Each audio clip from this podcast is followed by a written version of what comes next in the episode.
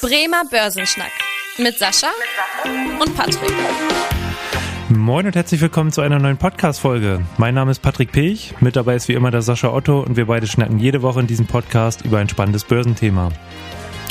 Und heute mal mit einem kleinen Sonderthema. Wir alle nutzen ja mittlerweile wie selbstverständlich digitale Zahlungsmittel und da stellt sich jetzt auch die Frage, wenn man mal auf den Seiten der EZB schaut, ist es dort eine Untersuchungsphase zur Einführung des digitalen Euros wird eben geprüft, inwieweit man einen digitalen Euro einführen sollte oder auch kann.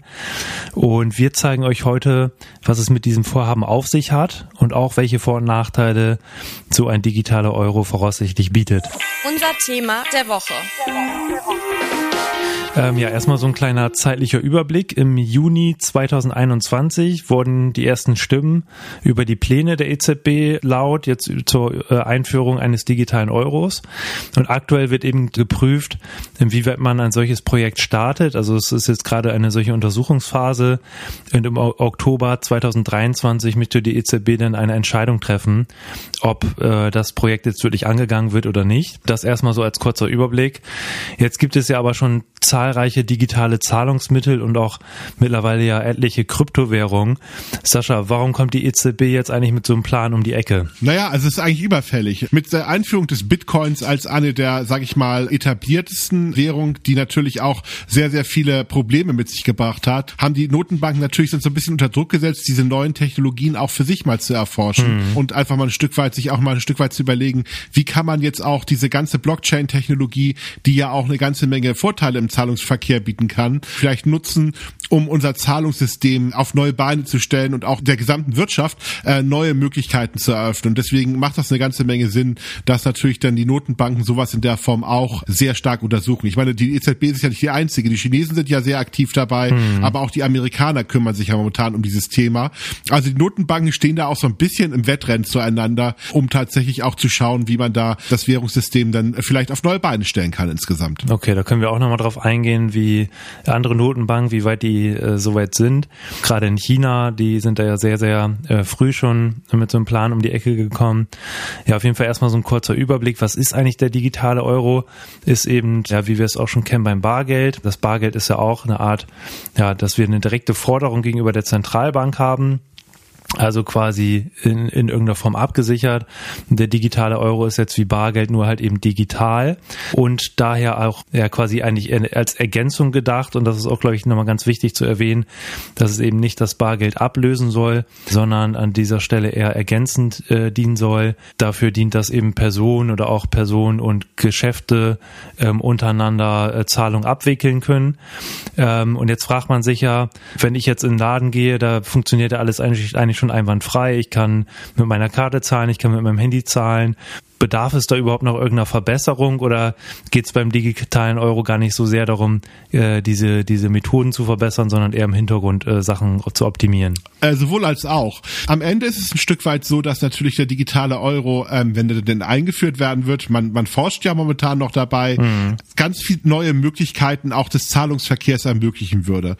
Zum Beispiel Echtzeitzahlungen, die natürlich jetzt inzwischen auch bei vielen Banken schon funktionieren, aber häufig auch auf Banksysteme, zum Beispiel innerhalb der Spar Sparkassenorganisation beschränkt sind, solche Thematiken dann, dann anzugehen. Das könnte man zum Beispiel mit so einem digitalen Euro natürlich auch wunderbar machen. Und dann natürlich, wenn man die Extremstufe sich anschaut, ist es ja momentan so, dass alle Zahlungsverkehrssysteme, die man hat, ja irgendwie am Ende des Tages auf ein Bankkonto zugreifen. Ob das eine Kreditkarte ist, hm. ob das jetzt eine EC-Karte ist oder auch ob das PayPal ist. Am Ende ist es ja so, dass irgendwo am, am Ende der Kette ein Girokonto steht. Der digitale Euro könnte das natürlich revolutionieren, wenn die EZB EZB den ganz großen Schritt machen würde, weil dann hätte man die Situation, dass man natürlich die Banken in diesen ganzen Zahlungsverkehr-Themen zumindest auch in der Form erstmal ausschalten könnte und hm. hätte natürlich den Vorteil, dass man das gesamte System nochmal weiter demokratisieren könnte und dass man die Banken natürlich auch so ein bisschen unter Druck setzen würde, dass jetzt nicht jeder Kunde unbedingt eine Bank braucht und die Banken natürlich ihren Mehrwert aufzeigen müssen. Also das ist so ein bisschen so die Überlegung dabei. Das ist jetzt sicherlich jetzt nicht unbedingt das größte Argument für Deutschland. Wir sind ja doch relativ gut aufgestellt hier, was jetzt jetzt das Bankensystem betrifft. Aber in anderen Ländern, auch in anderen europäischen Ländern, ist es ja tatsächlich nicht so selbstverständlich, dass überall Banken sehr leicht verfügbar sind. Da redet man ja tatsächlich eher davon, dass ähm, in 50 Kilometern keine Bankfiliale ist mhm. in manchen äh, europäischen Ländern und viele Banken eigentlich auch ein Stück weit auch das Geschäftsmodell aufgegeben haben. Das ist schon sehr, sehr aufwendig dann auch. Und wenn man dann die Möglichkeit hat, direkt eben über diesen digitalen Euro die Transaktionen über die EZB direkt zu machen, ohne eine Bank einzuschalten, könnte das für den einen oder anderen schon einige Vorteile haben. Und ja, und da hast du auch schon einen, einen Punkt genannt. Und das habe ich auch so als äh, einen der großen Vorteile jetzt hier rausgelesen, dass ja bei den derzeitigen Zahlungsverkehrsmitteln, dass da ja schon im Hintergrund sehr, sehr viel passiert. Also für diejenigen, die jetzt in den Laden gehen und irgendwie eine Zahlung tätigen, die sehen irgendwann dann die Abbuchung, aber im Hintergrund sind da ja immer viele Intermediäre, viele Banken beschäftigt und eben durch so einen digitalen Euro kann das eben da auch deutlich äh, schlanker gehandhabt werden. Und du hattest auch schon das Thema ähm, Blockchain angesprochen. So ein digitaler Euro oder ermöglicht er überhaupt das Thema, dass man weitere Innovationen, weitere Anwendungsfälle darauf äh, aufbauen kann. Und du hattest auch ein Thema genannt und das äh, interessiert mich jetzt auch an der Stelle, das kannst du ja gleich mal beantworten. Inwieweit gefährdet denn dieser digitale digitale Euro jetzt äh, auch das Geschäftsmodell der, der etablierten Banken? Äh, auf jeden Fall greift es das System an, mhm. weil ganz, ganz viele etablierte Banken leben ja noch sehr stark von ihren Girokonten und von ihren Möglichkeiten dahinter als Kundenkontaktmaßnahme. Und wenn jetzt tatsächlich jetzt äh, die Möglichkeit gegeben würde, dass ich auch ohne Girokonto digitale Zahlung vornehmen kann, dann äh, muss natürlich eine Bank erstmal aufzeigen, dass sie den Kunden auch einen Mehrwert bietet. Und das wird natürlich nicht gleich passieren. Also ich glaube nicht, dass die Banken sich da in der Form, dass es sofort Probleme bringen wird.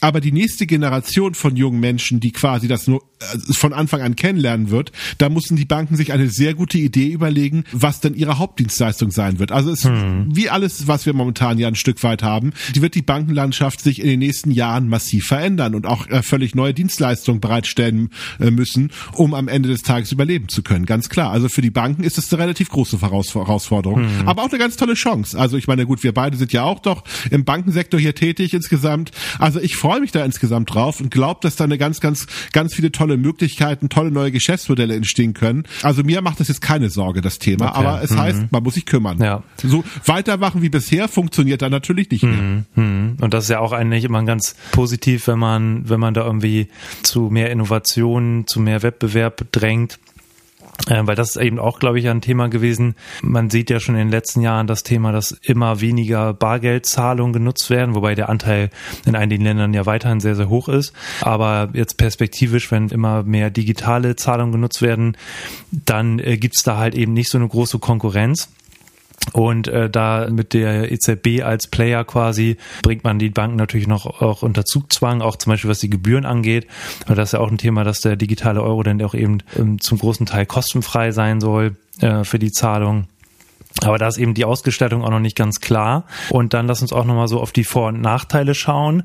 Äh, wir haben jetzt schon einige Vorteile auch gehört. Äh, Unterstützung weiterer Technologien, Innovation, äh, auch Wettbewerbsanregungen im Bankensektor. Jetzt ist auch die Frage, Sascha, siehst du da irgendwelche Nachteile, wenn man jetzt einen digitalen Euro, Euro einführt? Tatsächlich sehe ich da eigentlich gar keinen Nachteil, weil ähm, ich glaube, es, es geht gar nicht mehr daran vorbei. Ich meine, die Frage wird wahrscheinlich auch nicht sein, ob der digitale Euro kommt, sondern wie der digitale Euro kommt. Mhm. Machen wir uns jetzt auch nichts vor. Also diese Blockchain-Diskussion, die wir jetzt ein Stück weit haben, das ist ja jetzt auch nicht unbedingt so, dass das die revolutionäre neue Technologie ist, die es noch nie gegeben hat. Eine einzige Logik wird durch die Blockchain geändert. Es gibt nicht mehr ein einziges Zentral, also ein einziges Institut, was quasi am Ende das Ganze macht, sondern diese Daten werden verteilt, da wahrgenommen und die EZB kontrolliert das Ganze. Also das Monopol na, oder das Oligopol der Banken wird gebrochen. Da dahinter. Aber ansonsten ändern sich für die meisten gar nicht so viele andere Dinge dabei dahinter. Das hatten wir auch schon dargestellt. Mhm. Also am Ende wird es dann auch immer noch Karten geben oder, oder Handys oder wie auch immer dieser Token dann gespeichert wird bei den Kunden. Am Ende wird das wahrscheinlich für die meisten gar keine, gar keinen Unterschied machen, ob ich die EC-Karte nehme, die Kreditkarte oder, oder eben ein, ein, ein, eine Blockchain-basierte äh, digitale Währung. Und die EZB muss dieses Thema in der Form sich anschauen, gerade eben, weil auch andere Notenbanken das machen. Also es gibt aus meiner Sicht keine Nachteile, sich damit zu beschäftigen. Es gibt aus meiner Sicht fast eigentlich nur Vorteile. Transaktionskosten werden nach unten gehen. Man kann viel besser natürlich das Ganze kontrollieren. Das könnte vielleicht von den einen oder anderen als Nachteil wahrgenommen werden, weil der digitale Euro wird natürlich Geldwäsche und Schwarzgeld und die ganze Thematik deutlich schwieriger machen, weil jeder kann natürlich mhm. ähm, dann mhm. diese Transaktion viel leichter sich nachschauen. Also deswegen, ähm, das könnte vielleicht für die Menschen am Rande äh, der Legalität äh, wahrscheinlich nicht so ganz fröhlich stimmen mhm. insgesamt. Aber ansonsten sehe ich da tatsächlich nur Vorteile. Mhm. Das, das hätte ich als Ergänzung auch noch genannt, aber das hast du selber schon erwähnt. Das Thema Anonymität fällt damit natürlich so ein bisschen weg äh, im Vergleich zu dem zu den Bargeldzahlungen. Gerade denjenigen, denen da das Thema sehr wichtig ist die stehen dem natürlich kritisch gegenüber, wobei wir hier ähm, ja auch natürlich das Thema haben, dass die EZB hier sehr darauf achtet, ne, auf, die, auf das Thema Datenschutz. Das geht natürlich auch zu prüfen. Deswegen ist es ja auch so ein Riesenprojekt, was jetzt nicht irgendwie innerhalb von sechs äh, oder zwölf Monaten eingeführt wird, sondern in dieser Untersuchungsphase, die aktuell stattfindet, wird überhaupt geprüft, ob so ein Projekt angegangen wird.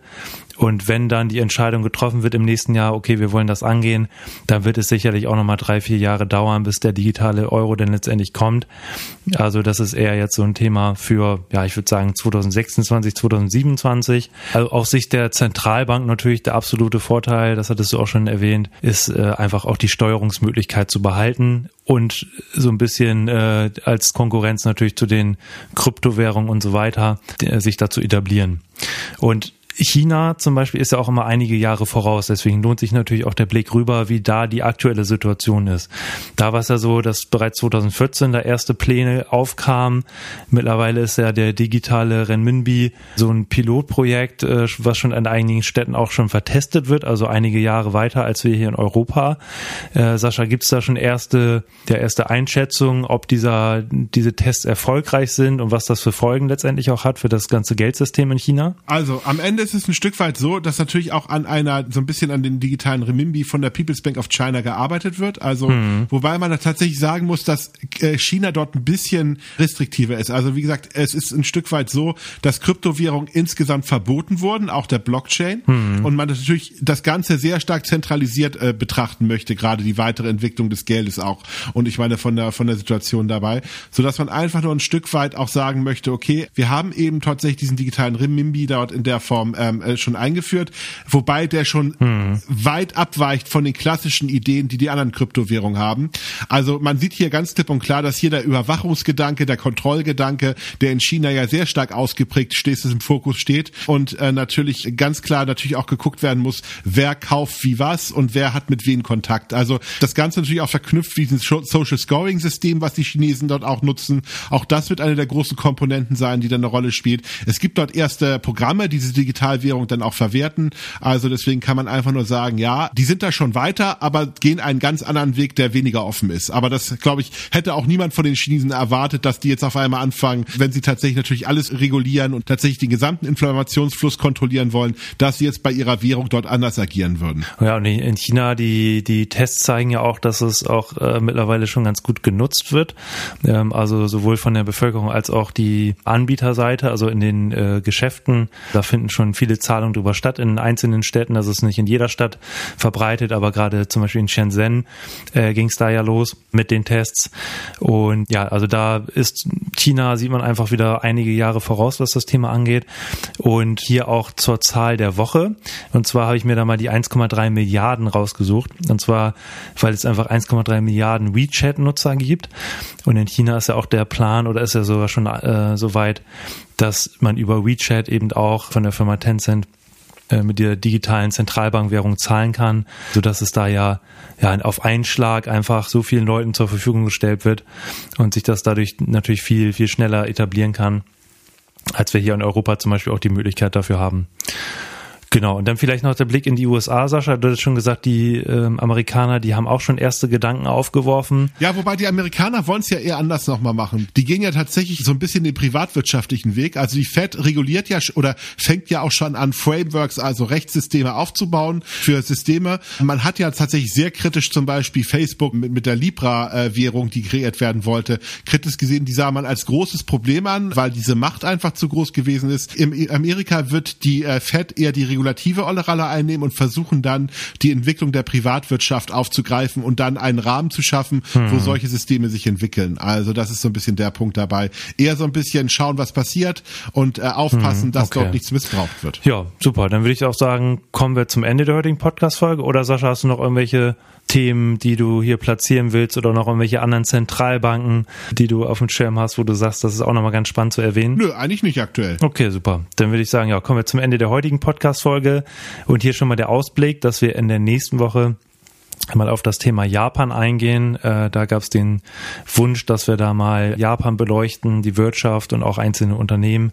Äh, das heißt, gerne in der nächsten Woche wieder einschalten und Themenwünsche einfach per E-Mail an podcast.sparkassen-bremen.de und wie immer freuen wir uns auch, wenn ihr eine Bewertung bei Spotify, Apple Podcasts und Co. da lasst.